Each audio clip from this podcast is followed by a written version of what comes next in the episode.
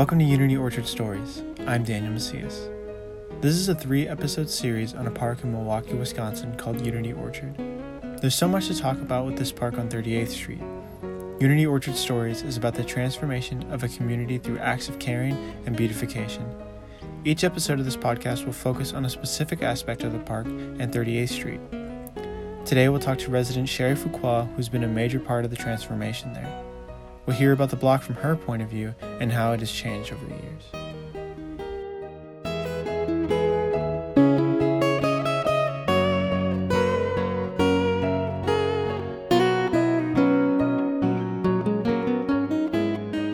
I'm Sherry Fuqua, mother of five, wife, living in Sherman Park, Metcalf Park area. Sherry has been one of the key figures helping transform 38th Street.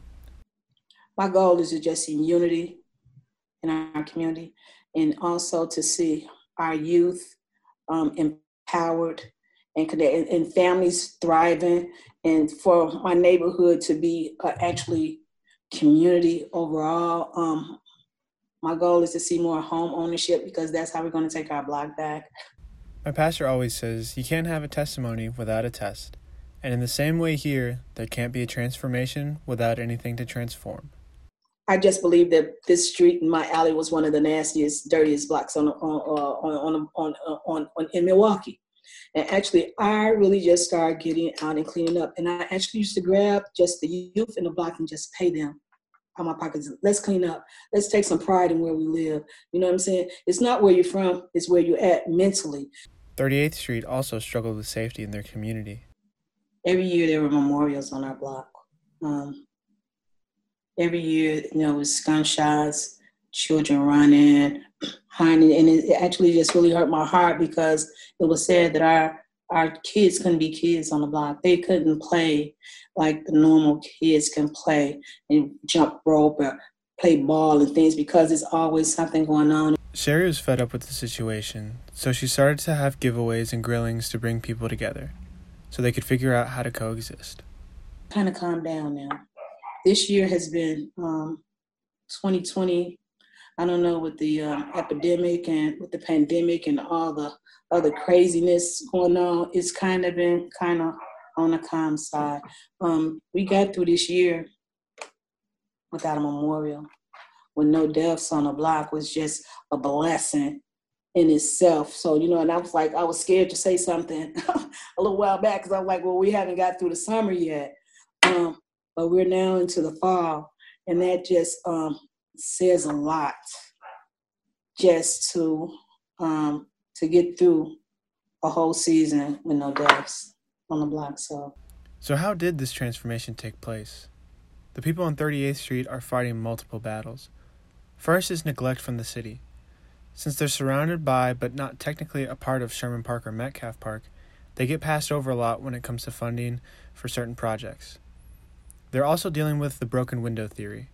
According to Psychology Today, the broken window theory states, quote, visible signs of disorder and misbehavior in an environment encourage further disorder and misbehavior, leading to serious crimes, end quote. So Sherry responded by creating the middle ground. The middle ground came about to connect communities, um, to unite families, and, um, and connect youth, just connect communities all around. Sherry lived on 38th Street at two different points in her life. She moved away because of the violence, but she ended up coming back. For some reason, I think 38th Street, this community is my calling because it just went in full circle. And circ- uh, uh, uh, with circumstances, it actually brought me back to this space. And that's when I actually founded the middle ground.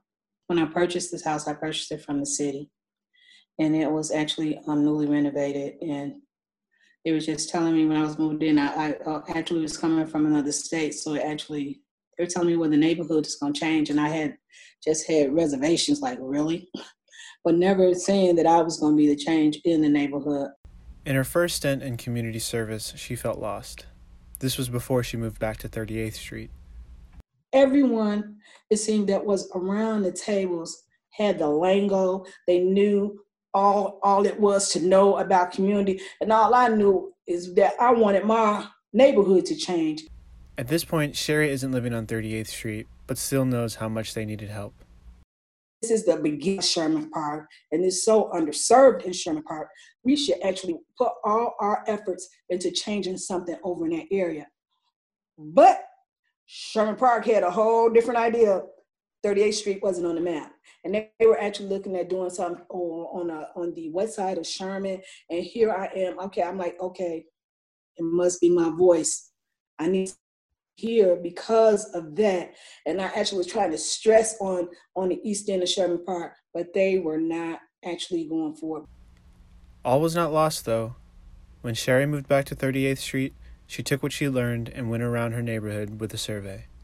I know my idea of what I thought community was and what I wanted to see in this community, but I needed to know what did the community as a whole think and what did they want. It's all about community. It's not about what Sherry want. It's about envision and what did they for the community. The survey was brought back to neighbors with five different topics employment, housing, beautification, education, and safety. She had them number one through five, with one being the most important.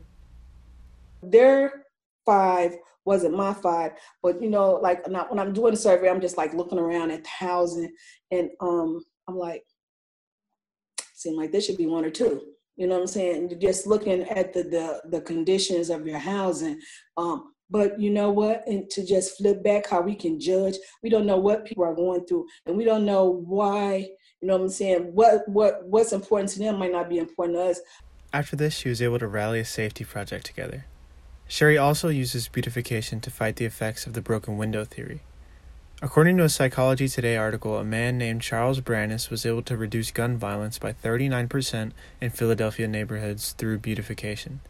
This also resulted in bringing substantial net benefits to taxpayers. Just beautification, just doing different things to, to, to level up your block, it just makes you feel better.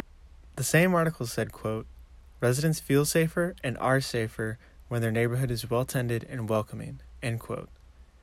38th Street and the surrounding areas has seen a 25% reduction in crime since 2018, according to the City of Milwaukee's website.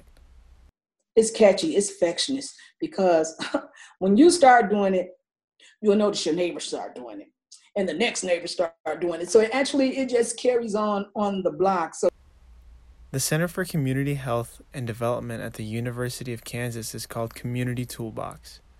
According to their website, people who take responsibility to beautify their neighborhood will work to sustain it over time and may feel motivated to change other things in their lives as well.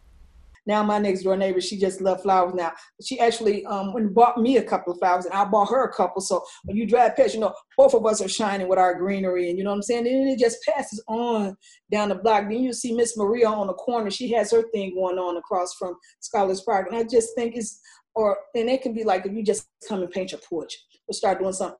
Other people is you know you want you want to actually want that look too. You know everybody want to you know make it'll make neighbors step their game up, and I and I love doing that. Part of this process of beautifying the neighborhood is Unity Orchard and Scholars Park. Sherry wanted to put a park where there were empty lots, and after a lot of wrestling, she was able to get city worker Tim McCallow on her side. I sweat him so much I sweat. I, am like, oh, we got we got to get them so so tough. That I'm like, uh, it was just a constant net. Like every, every he, by the time we got to work, we had like three voicemails or emails from Sherry. Sherry was able to have two parks called Unity Orchard and Scholars Park developed on her block. The Scholars Park is kind of is at the end of the block, but it's kind of away from everything, and it's a more quieter spot spot with uh, it's a quieter space with um, with a little librarian sitting space, and you'll just see individuals down there like just chilling, just like gathering their thoughts, or just a couple kids just sitting there, and it's just that quiet space where if you want to sit and read, you can sit there and chill. Where where Unity Orchard is a little more in the middle of the block where a lot of activity is going on, so it does get a lot of activity from the block, but it's a little more fast pacer, more fast paced than Sky Yeah. Here's a little more detail on Unity Orchard the orchard is just actually just coming into for it's coming into a zone where we actually have beds of flowers and actually um UWM had built built us some benches uh, maybe a few years ago, maybe two years ago, three years ago, and they actually have planters in them, and um, actually just filling those spaces with color, with plants, and all around. And um, I just can't wait till the um, apples and pears actually start coming on the tree so we can have that color and, and actually in, fresh fruit for if you're on your way to school that you can grab your apple or pear and just go to school. But and other than and with that said, um, this next year we actually just put in to get us some peach trees. So we're actually going to add more um, fruit trees to the orchard. And so, what does it look like to take a walk down 38th Street? Um, no, you I, I you would actually see array of things. You see a group on the porch. You see a group in the in the orchard. You might see a group standing on a corner. You might see some kids just in the middle of the uh, of the block just playing. It's it's, it's, a community. It's a well-rounded community. So I mean, it's, it's many things happening. So anything that's happening in other communities happening here. It's just that this is just 30th Street. In the next episode, I'll talk to other residents of 38th Street and hear more of their stories. Thanks for listening.